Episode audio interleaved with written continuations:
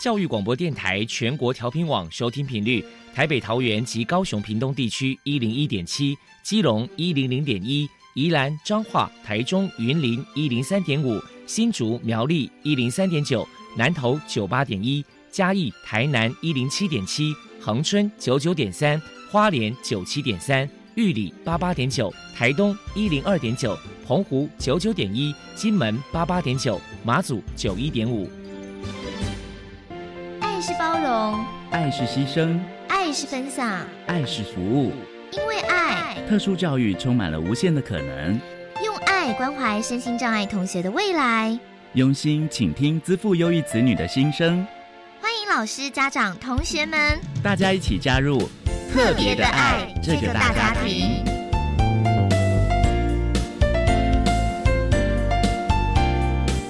本节目由教育部学生事务及特殊教育司指导，国立教育广播电台监制，欢迎收听。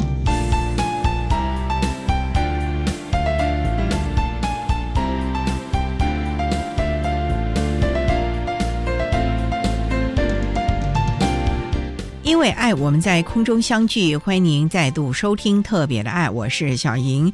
这个节目在每个星期六和星期天的十六点零五分到十七点播出。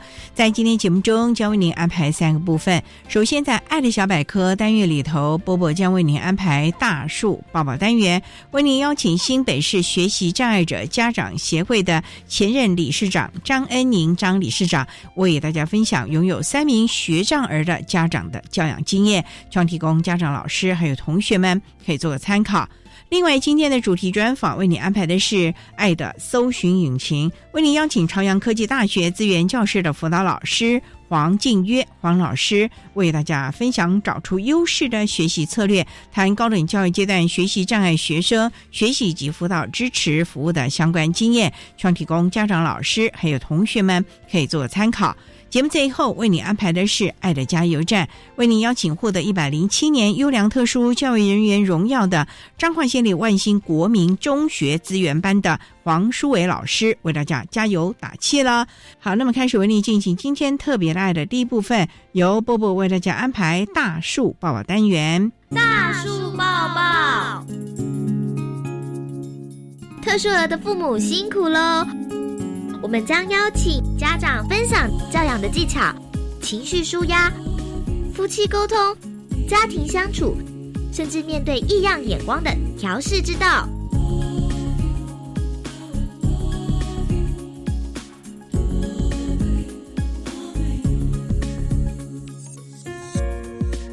Hello，大家好，我是 Bobo，欢迎收听大树抱抱。今天我们特地请到了新北市学习障碍者家长协会的前任理事长张恩玲小姐来到节目现场，跟大家分享学障儿的家长教养经验谈。张小姐的三个孩子呢都是学障儿，最大的呢已经二十六岁，最小的是十六岁。首先，先来请教一下张小姐，谈谈当初知道孩子有学习障碍。当时内心的心酸跟难过是如何走出来的呢？我几乎三个孩子是接近同时间知道他们是学长，那时候其实打击还挺大的。后来因为我本身是有信仰，在心灵上面寻求上帝的支持，然后再来就是我本身娘家的爸爸妈妈、兄弟姐妹都很支持我，所以他们在我需要上一些课程去了解我的孩子怎么了的时候。他们都非常愿意帮助我，帮我照顾孩子，让我去上课，让我去越来越安心，去知道我的孩子怎么了，让我知道我怎么帮他们。那经过这样几一段时间，让我知道说，如果我可以越来越坚强，或是我可以去面对孩子的问题的时候，我才能帮到他们。所以慢慢的，我也就开始走出来，就是很直接的去面对他们的问题，去帮他们解决他们的问题。我觉得后来。心情上面也平复很多，甚至我也可以把我的经验拿去跟其他家长分享。那我发现，当我在陪伴其他家长的时候，我的孩子也越来越好。那我也觉得这是一个很大的安慰。为了家中的宝贝儿女，张小姐投入了许多的心血跟努力，也曾经寻求了一些组织机构的帮忙。一开头先从医院那边治疗师、医师，然后他们给我讯息，我就到中华学障协会去。那在中华学障协会那边，就是上一些职能讲座，还有就是一些前辈们的教导。后来慢慢的又接触到心理智商所，然后再来就是我有到。陪伴者儿少生态教育协会，就是让孩子多去参与他们的活动啊。那孩子他们现在也都状况都还不错。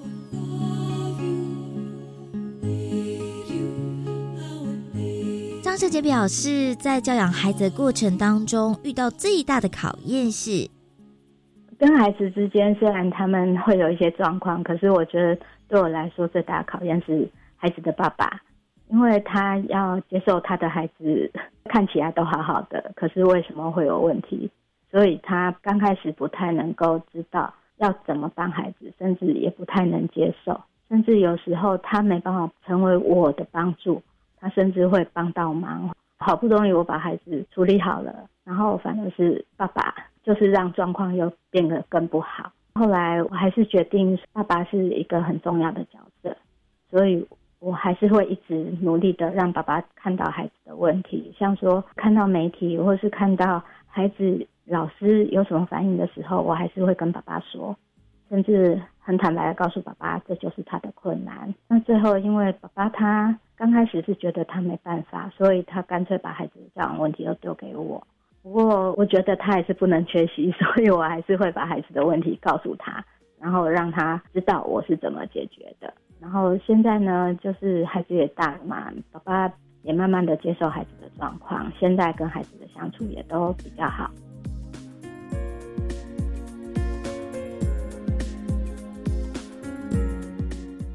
接下来就请张小姐分享一下，家里面有三个学长儿彼此之间的相处互动，有什么样的教养诀窍呢？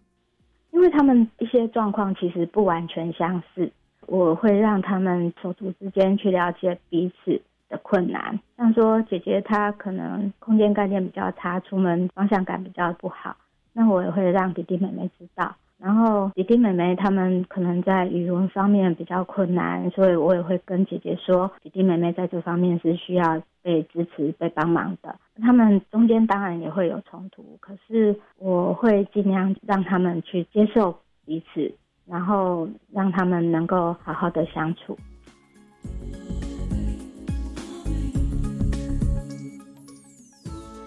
请教一下张小姐，当面对学障儿的情绪问题，又有什么样的教养方法？因为我的孩子他们在觉察自己情绪还有表达情绪的能力上面都是比较弱，所以刚开始我都有让他们去找心理咨商师做咨商。那在智商师他们的帮助之下，我跟孩子都学到要怎么去觉察他们的情绪，然后去辨识他们的情绪。再来就是回家我们会讨论要怎么好好的把自己的情绪表达出来，让他在发现自己情绪不好的时候，可以告诉旁边的人，让旁边的人知道他现在情绪不好。让旁边的人不要再来刺激他，不要让他有机会爆发。再来就是我我们会跟孩子讨论，当你有情绪的时候，你要怎么好好的去去把它发泄出来。再来，我们就请您分享一下宝贝孩子所做让您觉得温馨感人的故事。其实他们平常都对我都是蛮体贴的啦。那有一次，就是我觉得像姐姐常常都会告诉我说，她知道我很爱她，所以她也想到的时候就会抱抱我。然后像哥哥的话呢，曾经有一次就是姐姐跟妹妹吵架，那吵完之后，当我看到的时候是妹妹在哥哥那里，哥哥在帮妹妹擦伤口。然后后来我知道说，原来我们家老二他居然去帮姐姐跟妹妹做协调。让他们两个能够把情绪都过去，然后甚至和解。然后妹妹的话，她曾经我妈妈过世时，我很难过。结果我女儿就跟我说：“妈妈，你知道，你跟阿妈以后还会在天上见面。”她的那句话很安慰我，让我觉得我的孩子都是非常贴心的小孩。最后，给同样是学障儿的家长，张小姐有一些鼓励的话想说：我们的孩子他们的困难可能都是一辈子的，可是他们的人生不会因为读书读不好、考试考不好就整个毁掉了。他们在找到他们的优势、找到他们的兴趣的时候，他们日后的生活都还是可以过得很好，就是可以在社会上。贡献自己的力量，可以成为是一个社会的中间分子。非常谢谢新北市学习障碍者家长协会的前任理事长张恩玲小姐接受我们的访问。现在，我们就把节目现场交还给主持人小莹。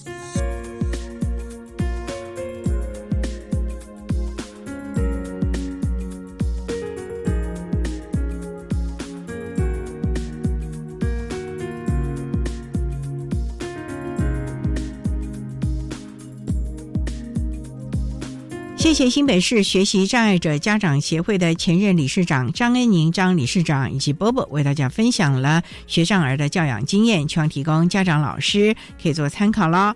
您现在所收听的节目是国立教育广播电台特别的爱，这个节目在每个星期六和星期天的十六点零五分到十七点播出。接下来为您进行今天的主题专访，今天的主题专访为你安排的是爱的搜寻引擎。为您邀请朝阳科技大学资源教室的辅导老师黄静约黄老师，为大家分享找出优势的学习策略，谈高等教育阶段学习障碍学生学习及辅导支持服务的相关经验，希望提供家长、老师还有同学们可以做参考喽。好，那么开始为您进行今天特别爱的主题专访，爱的搜寻引擎。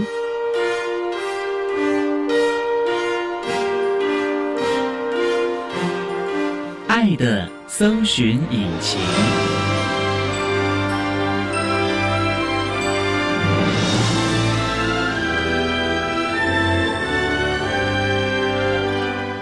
今天为大家邀请到的是朝阳科技大学资源教室的辅导老师黄静约黄老师，老师您好。主持人好，各位听众大家好。今天啊，特别邀请黄老师为大家来分享找出优势的学习策略，谈高等教育阶段学习障碍学生学习及辅导支持服务的相关经验。那首先啊，要先请黄老师为大家介绍啊，朝阳科技大学是在哪里啊？我们朝阳科技大学是在台中市的雾峰区，就是有林家花园的那个吗？对，就在附近。那这个学校大概成立多久了？我们是八十三年开始招生，一直到现在，大概二十五周年了。当初就是科技大学吗？当初其实是技术学院，那我们是在八十六年的时候才改名为朝阳科技大学。目前我们有多少系所在这？现在学校有五个学院，二十二个系。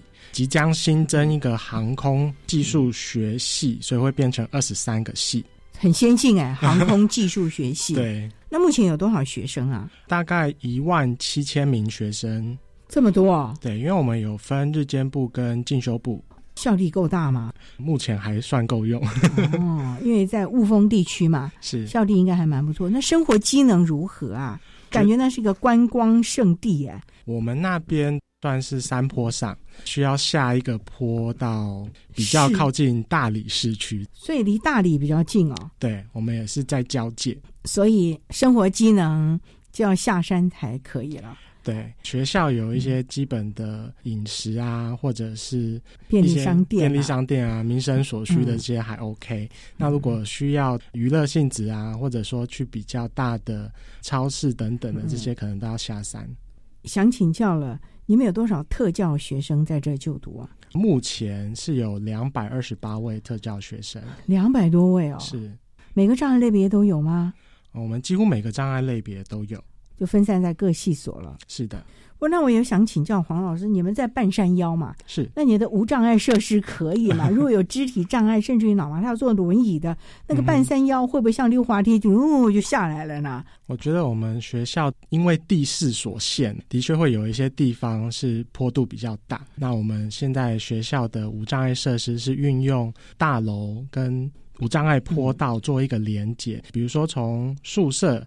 要到教室的话，嗯他们可以走比较平缓的无障碍坡道，然后连接，比如说大楼的五楼，然后坐电梯下去二三四楼。也就是说，它这个坡度是刚刚好到五楼，然后再往下。对，那还要搞清楚到底是在哪个楼层喽。是学生刚进来的时候，我们也会带他们去适应环境，尤其是您刚提到这个脑麻跟肢体障碍的学生，我们会带他们去认识校园，特别是几个比较重要的大楼，包括行政大楼，嗯，还有它本身系所所在的大楼，以及我们有一栋教学大楼，比较多是通识课或是英文课所需要去到的地方。还有学生餐厅啊，呃，就是重要的这些总要带他去吧。是哦，学生餐厅跟宿舍是同一栋。意思就是学生餐厅不多了，学生餐厅我们有三个呢，对还不错，对，还不错，好吃吗？普通喽。其实都很好吃了，因为学校在招商的时候都是是要注重卫生品质的哈，这个是没有问题，吃了不怕拉肚子的。啊。不会不会。那目前呢、我们有多少的辅导老师呢？资源教室，你说两百多位加督导五位，加督导五位啊对，啊、我们有一位行政督导，然后四位辅导老师。我们稍待再请朝阳科技大学资源教室的辅导老师黄静约黄老师，再为大家分享找出优势的学习策略，谈高等教育阶段学习障碍学生学习及辅导支持服务的相关经验。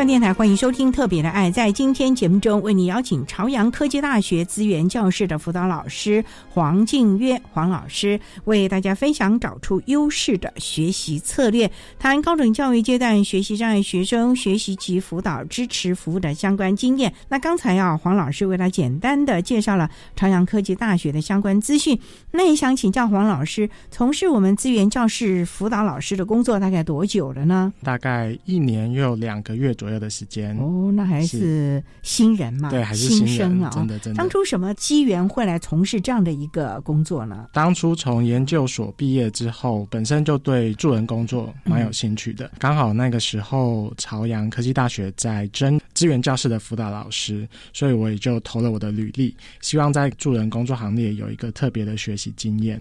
老师，你是什么系所毕业啊？我是心理所的智商组毕业，所以一直谈到了助人，这个是不是天生的人格特质啊？我觉得会有一部分是本来的人格，再加上心理智商的训练。是那想请教老师，这是你的第一份工作喽？对，感觉跟同年龄的孩子，你要怎么跟他们呼应呢？因为年纪也没有相差很大。跟大学生们相处起来还算自在。那你的专业可以协助他们吗？可以的，我觉得在心理智商的这个层面，现在不仅仅是特教生啊，一般的大学生也都蛮需要的，帮助他们排解压力啊，增进人际沟通，或者甚至在毕业生的时候帮助他们做生涯的这个规划，其实也都是我们的服务范围。这么包罗万象啊！对。那想请教老师啊，两百多位朝阳科技大学的特教生啊，督导也要下来辅导孩子吗？会会需要。那你们是怎么样来厘清服务的对象是以系所还是障碍类别呢？我们是以系所来做区分。那像您辅导过的孩子，各种障碍类别都有喽？目前接触过的应该都算有。那可是每个孩子障碍类别不同，所以辅导支持的项目也就不一样了吧？我觉得多多少少会有一些不同，嗯，对，因为像我们会有心智障碍类的，会有感官障碍类的，他们在学习上面需要的特教资源就不太一样，所以大家就分门别类的依照各自的专长来提供孩子们服务。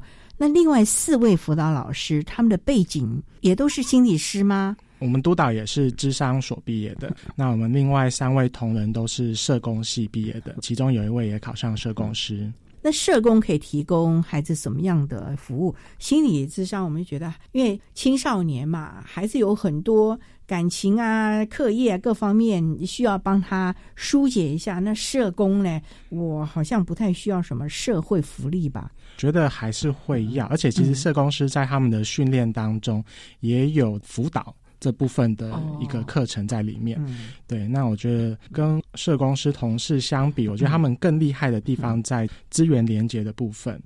对，像我们有肢体障碍的学生，他们在就学的时候，我们还有辅具中心可以协助。等他们出了学校之后，就会需要转衔到，比如说像社会局提供相关的资源。其实，在学校内的时候，因为我们有一位。肢体障碍的学生，他的状况比较特别，比如说像是剪头发这一类的服务，我们也会连接到社会资源这个部分来帮忙。剪头发也需要，那不就是剪个头发？现在外面还有一百元的，很简单哦。对，那他因为障碍类别是属于重度的，所以他可能没有那么方便可以自己下山。哦，对，所以就是提供各项的支持服务了，协助他们在学校里面了。对我们除了课业这部分，其实有一部分也是生活支持，这个很重要了。因为这些孩子可能第一次离家了啊。是是。好，我们稍待再请朝阳科技大学资源教室的辅导老师黄静约黄老师，再为大家分享找出优势的学习策略，谈高等教育阶段学习障碍学生学习及辅导支持服务的相关经验。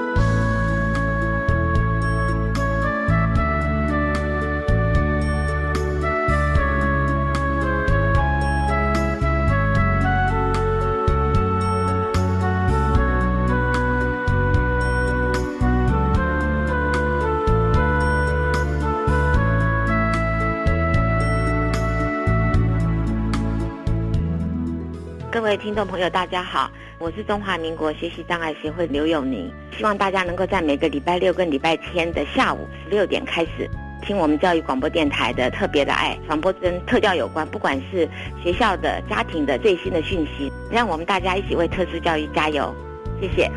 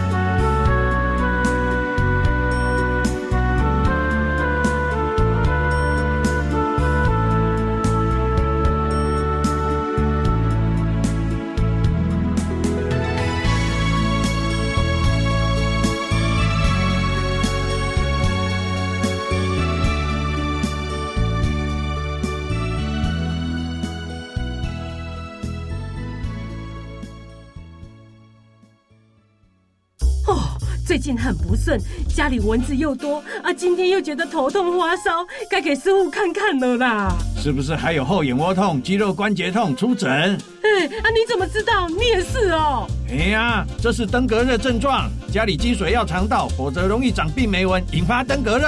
啊，这么严重哦。对呀，赶快去看医生啦！有问题就打一九二二防疫专线。以上广告由卫生福利部疾病管制署提供。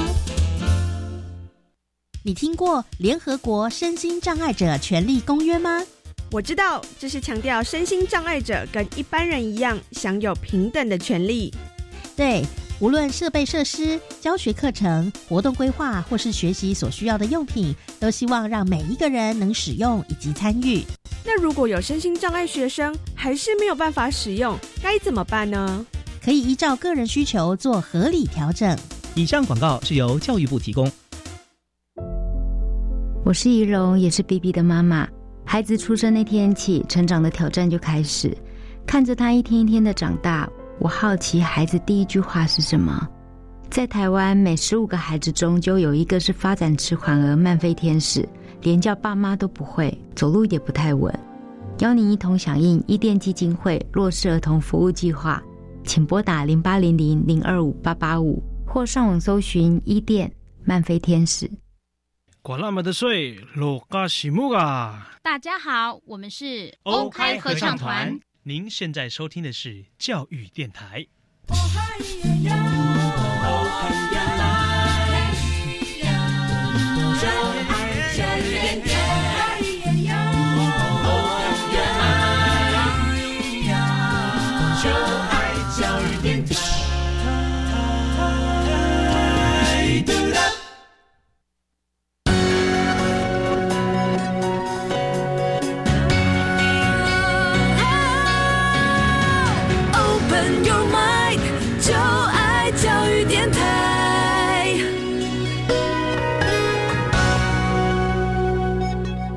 教电台欢迎收听《特别的爱》这个节目，是在每个星期六和星期天的十六点零五分到十七点播出。在今天节目中，为您邀请朝阳科技大学资源教师的辅导老师黄静月黄老师，为大家分享找出优势的学习策略，谈高等教育阶段学习障碍学生学习及辅导支持服务的相关经验。那刚才在节目的第一部分，黄老师为了简单的介绍了朝阳科技大学的相关资讯，以及个人从事资源教师辅导工作的经验了。好，那也想请教啊，那像朝阳科大会对我们的孩子提供哪些支持服务和辅导措施？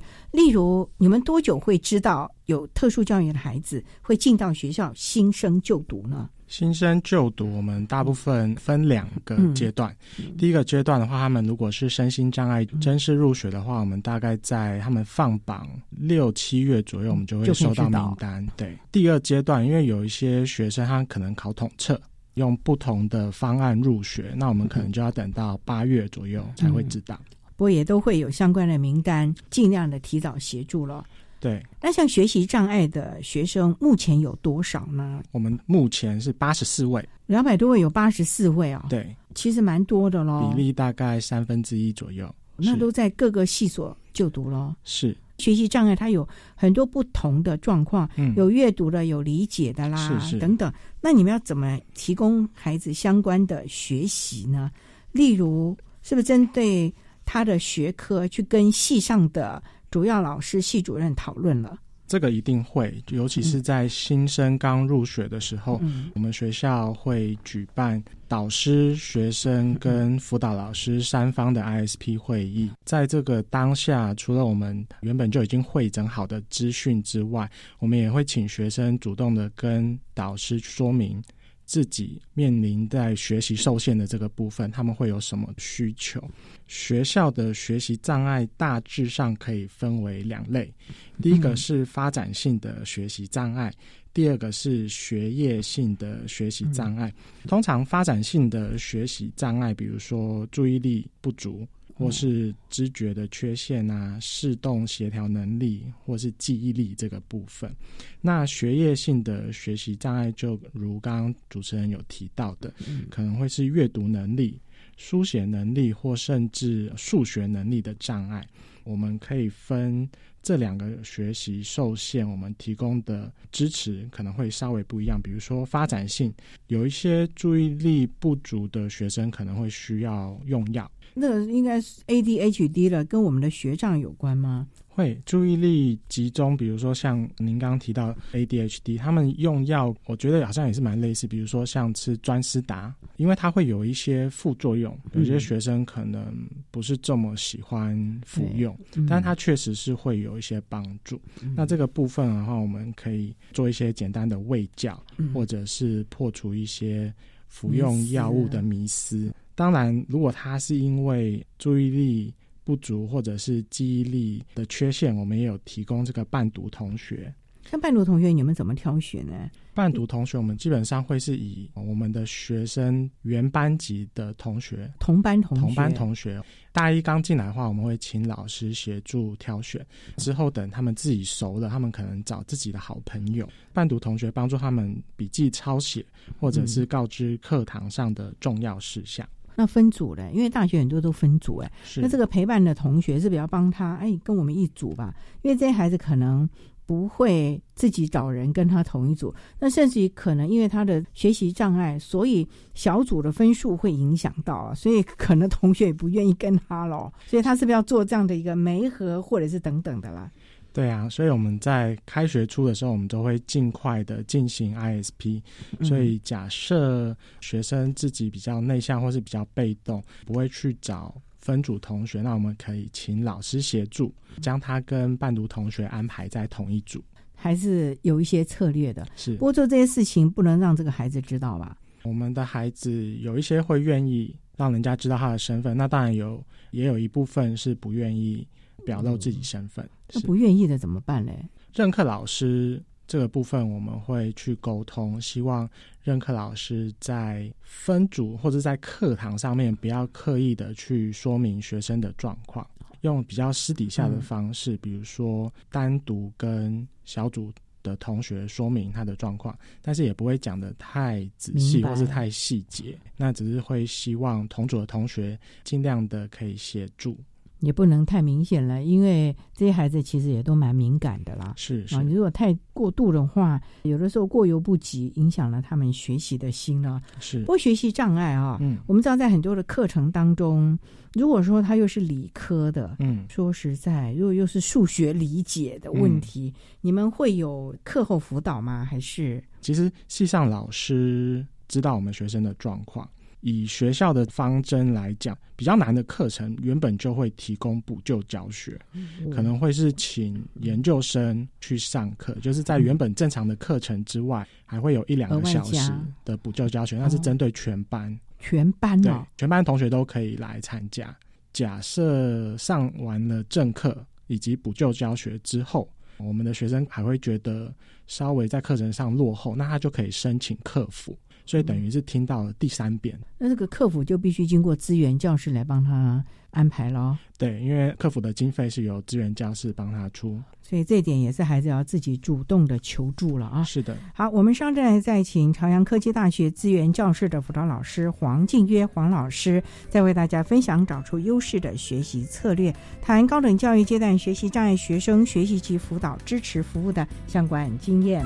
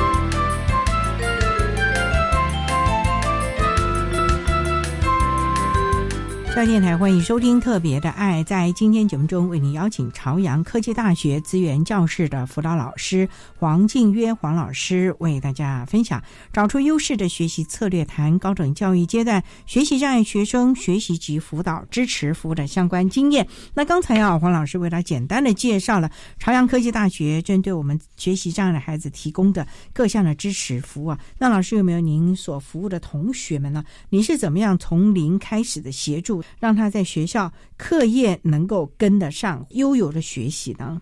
我觉得可以分两个部分来谈。第一个当然就是学校课业，嗯那另外一个部分就是学校生活。因为我觉得学校生活这个部分，其实也会影响到他们的课业学习。学校的生活包括什么？宿舍吗？还是同才？还是每天跟同学一起吃饭这个问题呢？我觉得比较多可能是人际互动的部分，就像刚刚主持人提到这个嗯同才的部分。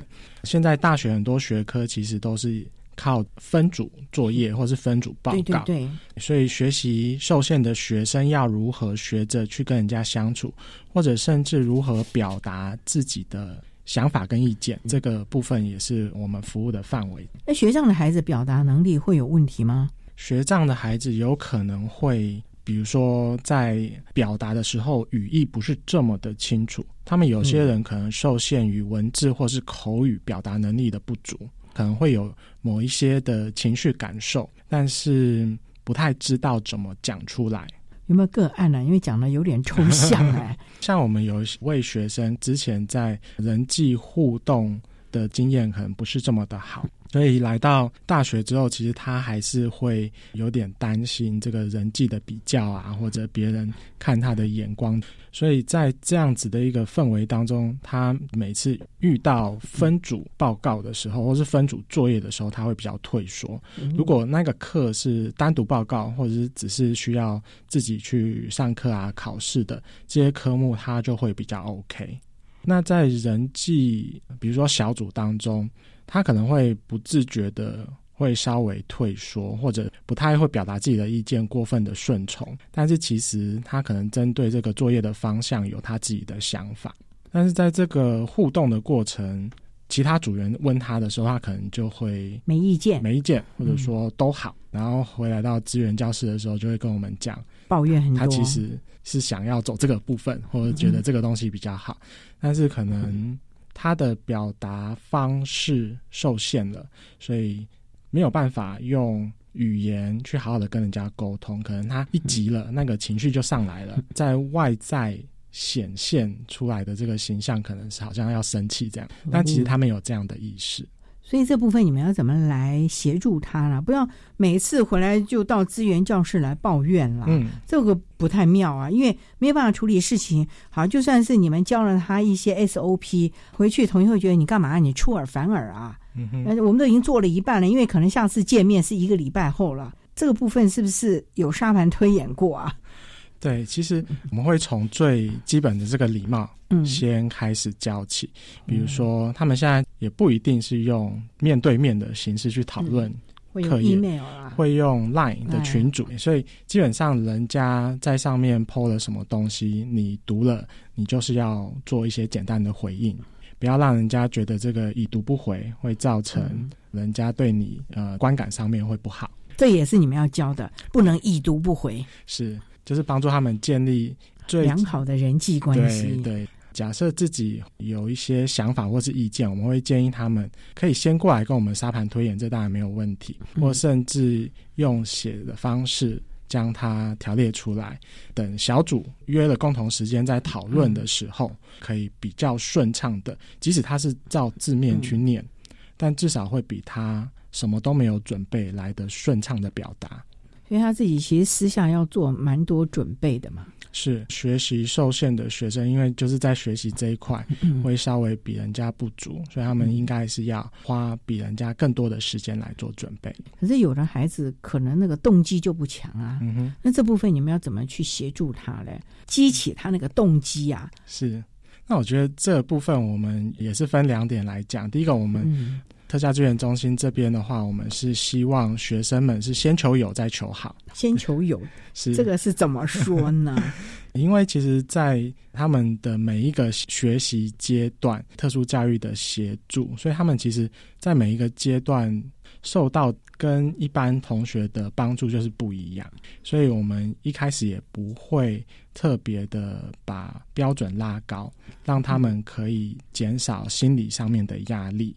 第二个部分的话，我们会透过人际支持，比如说像我们办了很多辅导成长团体或者相关的活动。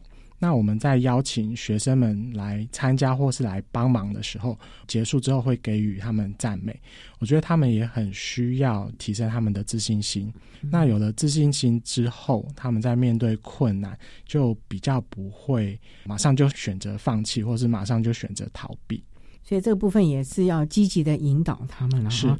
不过这也跟他们过往特教的经验是。好或不好吧，因为可能跟他前几个教育阶段是。的经验有互相影响了吧？会，其实嗯。会，特别是在人际这一块，我觉得在国中或是高中的阶段，学生们可能社会化也不是这么足够，嗯。或者说性情也不是这么成熟，所以当学习障碍的同学受限于注意力啊，或是记忆力的不足，其实他很直接表现的就是，人家说一遍，有些人听得懂，但他们听不懂。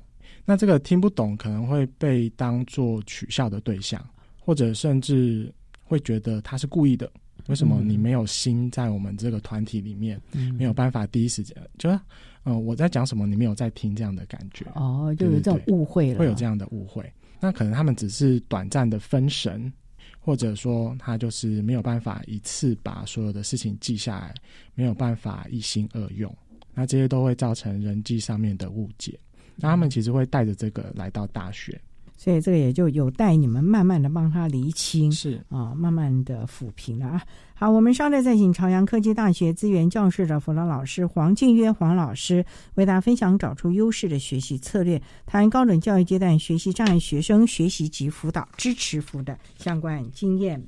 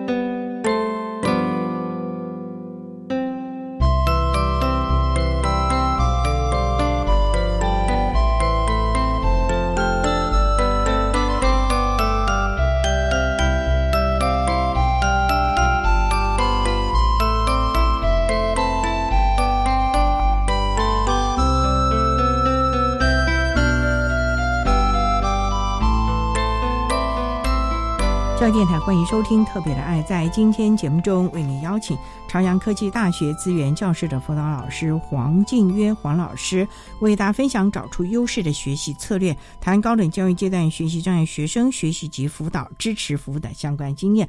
那刚才黄老师为大家提到了，在朝阳科技大学针对学习障碍的孩子，所提供的各项的学伴呐、或者是相关的课后辅导啊。不过也想请教了，因为每个学校。都有毕业的门槛，尤其又是科技大学，可能有证照吧。那我们学障的孩子也必须要有毕业的门槛吗？是会。哇，那你们怎么辅导他们呢？虽然考证照是系上比较了解了，可是资源教师在这个部分可以琢磨些什么呢？我们可以从比如说学长姐传承经验这个部分帮助我们的学生，因为像考证照，其实每一个科系会有他们自己独特需要拿到的证照。那我们会借由学长姐的分享，告诉他们该怎么去准备，或者重点在哪边，来协助他们比较快的进入状况。针对这些孩子，有没有个案可以跟大家分享呢？有，比如说像我们有一位同学，他也是要考证照，我们会请恰好是同一个科系的学姐来协助他。那因为学姐已经考过这张证照，她知道该怎么准备。我们这边的话，会用伴读的经费来请学姐当小老师，等于是一步一步的带着学生从上课，还有课后的练习。以及到考场去实际的帮助稳定学生的心情，来完成这样子一个考照。这个考照很难吗？是属于要动手的，还是比较理论的呢？因为我们学长的孩子，大家都认为说，他们可能动手做的能力是非常强的，可能记忆理解会比较弱一点呢。是在考证照，有些课程是。单独需要手做，那有些课程可能是有要记忆背诵的。对，就是分学科跟术科这两个部分。那我们的确有些学生在术科的部分成绩比较好，那学科的部分可能就没有办法达标。这个部分我们就是用多练习的方式来帮助他们记忆，甚至可以用一些记忆的小技巧。比如说，类似像同音异字啊，去帮助他们做一些好像顺口溜这样的背诵。那这个协助同学有这样的能力吗？因为这已经牵涉到这种教学的技巧了耶，教学的策略了呀。是，他们虽然不是很专业的师资，但是因为我们的学生在障碍类别当中还算蛮广泛的，所以不是全部的学生都是学习受限。比如假设是肢体啊，或者是感官类的听视力这些的，他们其实在学习虽然有他们的限制。但是跟学习障碍稍微有点不一样，所以他们还算在这个部分做的还蛮好的。哦，也就是说，其他障碍类别的孩子，如果他有这个专长的话，其实也可以来当我们学障孩子的学伴，或者是协助他考证到的同学了。对，因为我们会发现学习受限的学生在面对他的同班同学，有些时候他们可能会觉得我们。不是同一国的，但是如果同样都是在资源教室这边的学生，他们可能会比较归属感。除了学习啊，其实就像讲的生活适应也是一个很重要的同才的关系啊。这个部分你们有没有特别的去琢磨呢？比较难的这个人际互动，比如说调整啊，或这些，我们可能就会转介到我们的智商中心。对，那比较一般性的人际沟通，不管是跟同才或者是跟师长。这部分我们会在资源教师面对到学生的时候，给予他们一些简单的辅导。那对这些孩子，他们毕业的时候，你们有帮他们做所谓的生涯规划吗？例如职场啊，或者是要进一步的进修等等的，这个部分有提供吗？我们学校会提供第一个就是 U Can 嘛，U Can 测验，他们做完测验之后可以去智商中心做检测。那我们其实很鼓励学生从大一的时候，大一哦，对啊，大一的时候就可以去做这个生涯的测验，比如说要不要转系呀，或者是辅系双主修等等的。到大三、大四的时候，他们可能已经比较稳定的在原本的科系就读，就要开始帮他们厘清未来就业的方向，看他们适合哪一类型的工作。那除了这个心理测验之外，我们其实有这个毕业转衔辅导座谈会，我们会邀请劳工局跟社会局的政府的同仁来帮我们讲解，将来毕业之后在社会上面虽然没有资源教室，但是还是有。一些资源可以协助他们。当然，每一个下学期都会举办的就业博览会，直接邀请厂商来我们学校设摊，透过直接的面谈，帮助学生厘清现实社会的工作大概是做些什么内容。他们能够理解吗？因为理想和现实之间有差距的了，尤其在找工作，每个行业职场的规则、潜规则，我们的孩子可以知道吗？因为他就不像在念书，老师会容错包容了嘞。我觉得这个部分就是我们希望可以在这四年当中去教导孩子们理解的这个部分。我相信他们在这四年当中的学习啊，他们不管是在资源教授，或者在自己班上，或者在他们校外的生活，其实他们也慢慢的去体会。因为我们也有些学这样的学生可能会去攻读啊。你们会提供吗？我们这边有我们的攻读名额，但是不多。那其他的他们还可以在学校的其他单位，对，或者是校外。其实最重要就是希望他们在学业和生活中能够在学校里面适应，能够了解自己未来适合的方向了。是的，这点是非常的重要。大学阶段其实就是让孩子们找出未来的方向，独立自主的学习了。好，那我们今天呢也非常的谢谢朝阳科技大学资源教室的辅导老师黄静约黄。老师为大家分享的找出优势的学习策略，谈高等教育阶段学习障碍学生学习及辅导支持服务的相关经验，非常谢谢黄老师的分享说明，谢谢您，谢谢。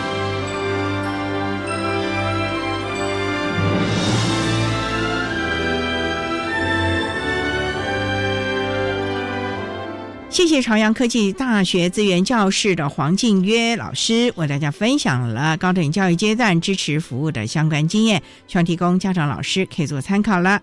您现在所收听的节目是国立教育广播电台特别的爱节目，最后为您安排的是爱的加油站，为您邀请获得一百零七年优良特殊教育人员荣耀的彰化县立万兴国民中学资源班的黄淑伟老师为大家加油打气喽。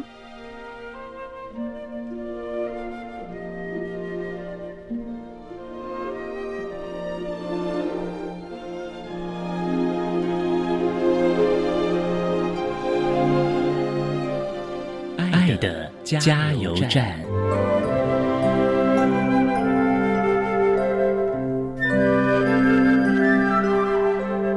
各位听众朋友，大家好，我是彰化县立万兴国民中学资源班的特教老师。针对国中教育阶段学习障碍学生的学习及辅导重点，我有几点呼吁。针对学生，我希望学生能够接纳他的限制，看见自己的优势。二十一世纪，我们就是拿优势在跟大家拼搏的时代。我们用优势能力跟大家合作，那弱势能力要怎么办呢？没关系，我们可以用替代的方式巧妙的绕过。针对大众呢，我很喜欢萨提尔女士她所说的一句话，她说：“我们因相似而连接，因差异而有所成长。”希望大家都能够尊重学习障碍学生，或者是每一位学生，他们都是一个独特的个体，他们有独特的生命故事，我们就来欣赏他们的生命力。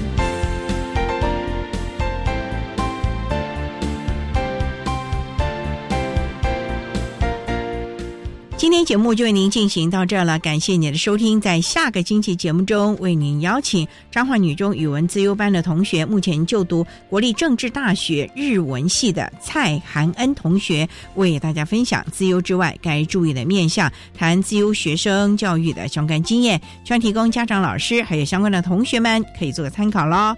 感谢您的收听，也欢迎您在下个星期六十六点零五分再度收听特别的爱。我们下周见了，拜拜。